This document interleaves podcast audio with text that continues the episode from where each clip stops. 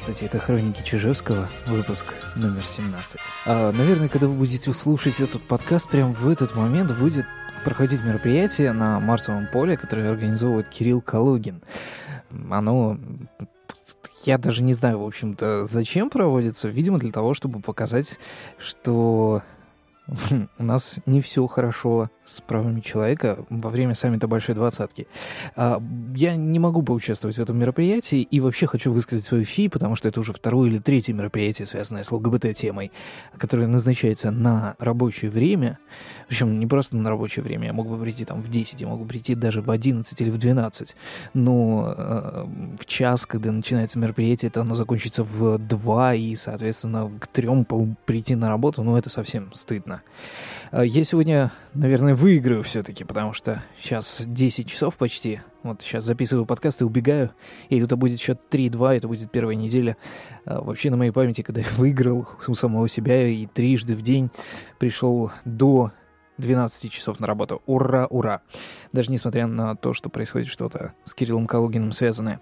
Э, я не могу участвовать в этом мероприятии, но, честное слово, я обязательно буду наблюдать за тем, что там произойдет, и мне будет очень интересно. А, хотя, конечно, хотелось бы и подраться, и, и какашками покидаться, ну и так далее. А, во всяком случае, о Кирилле Калугине сегодня говорили на Эхе нет, не на Эхе, на Бизнес. Эм. Ну, так вскользь упомянули о том, что сегодня будет его акция. И, ну, я думаю, что Кирилл Калугин это такое достаточно неплохое альтернативное явление по отношению к сошедшему с ума Николай Алексеев абсолютно, на мой взгляд, сошел с ума. Все посты, которые он постит в своем бложике, они очень-очень странные, непоследовательные и действительно свидетельствуют о такой начинающейся шизофрении. Хотя вроде бы уже поздно, но, может быть, она не начинается сейчас, а развивается и переходит в терминальную стадию. 29 числа э, Алексеев объявил о том, что он прекращает свою политическую деятельность. За два дня до этого он же опубликовал призыв о сборе средств для московского гей-прайда, чем неплохо меня позабавил. Почему-то мне показалось, что Алексеев надеялся стать Алексеем Навальным, которому с миру по нитке простые люди присылают миллионы, вот таким Навальным от ЛГБТ. Я почти уверен, что ЛГБТ-сообщество не оценило тонкий юмор Николая и Навального из него не сделало. Причиной своего отказа Алексеев, а, от, э, отказа от активизма Алексеев назвал какую-то паршивую забугорную статейку, в которой Николая обвиняют в работе на Путина. Это, дескать, его так оскорбило, что он решил хлопнуть дверью и после этого собирать на своей странице новости различных СМИ о себе любимом и о том, что наконец-то Россия избавилась от Николая. Но такой любитель конспирологии, как я, не мог поверить ни в принятое Алексеевым решение, ни в его озвученные мотивы. Мне гораздо проще предположить, что обиду Алексеева вызвал неудавшийся краудфандинг, явно указавший на отношение к нему ЛГБТ-сообщества. Если вам не нравится такой мотив, их много еще есть у меня. Как вам такой? Николай оказался не готов вести риски, связанные с делом об оскорблении депутата Мизулиной. Подобные дела у Алексеева бывали и раньше, но вот обысков по ним я что-то не припомню. Надавили на парня, он не выдержал.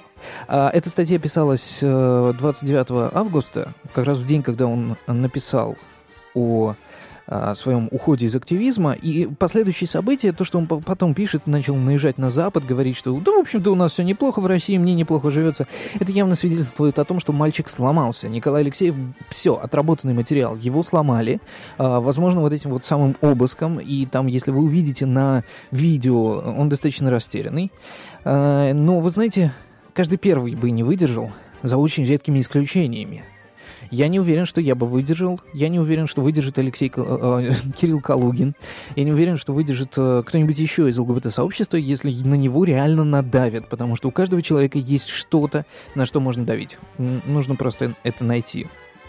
А, ну и вот вам напоследок мотив для посмеяться. Незадолго до, до своего отказа от активизма Николай опубликовал фотку, на которой он чуть ли не обнимается с ключевыми сотрудниками ЛГБТ-сети, в частности, с неким Игорем Петровым. Видимо, сделку обмывали по передаче московского гей-прайда под крыло ЛГБТ-сети. После этого Алексеев решил уйти.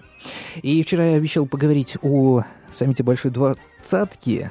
Как, как вы помните, пришла большая новость о том, что в России, возможно, запретят, лишат родительских прав ЛГБТ.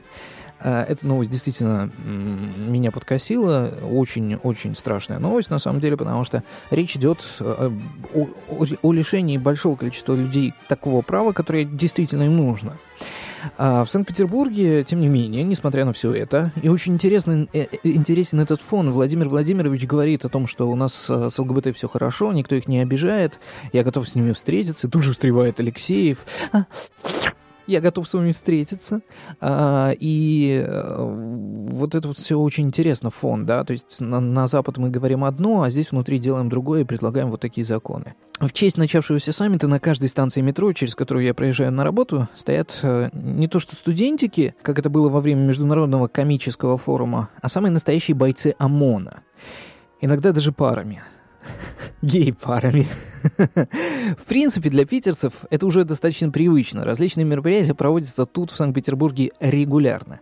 И, наверное, привычно видеть полицию для наших иностранных гостей. Но вы знаете, те эмоции, которые испытывают при виде ОМОНа на станции метро иностранец и русский, ну, они ведь в корне различаются.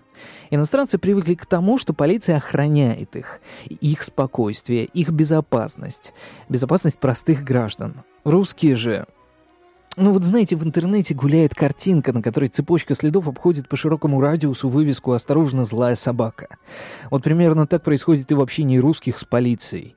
Интересно наблюдать, как мент способен организовать вокруг себя зону свободного пространства в любой толпе, движущейся в метро. Пассажиры обходят мента, как на той картинке, с большим запасом. Возможно, потому что понимают, эти менты охраняют не безопасность и порядок. Они охраняют не их, рядовых граждан, а высоких гостей и делают это на деньги простых граждан. А простые граждане — это потенциальный источник угрозы высоким гостям, даже если эти граждане глубоко под землей. Думаю, эта зона пустоты вокруг ментов — это зона отчуждения. Чумной карантин. До вечера, котятки. thank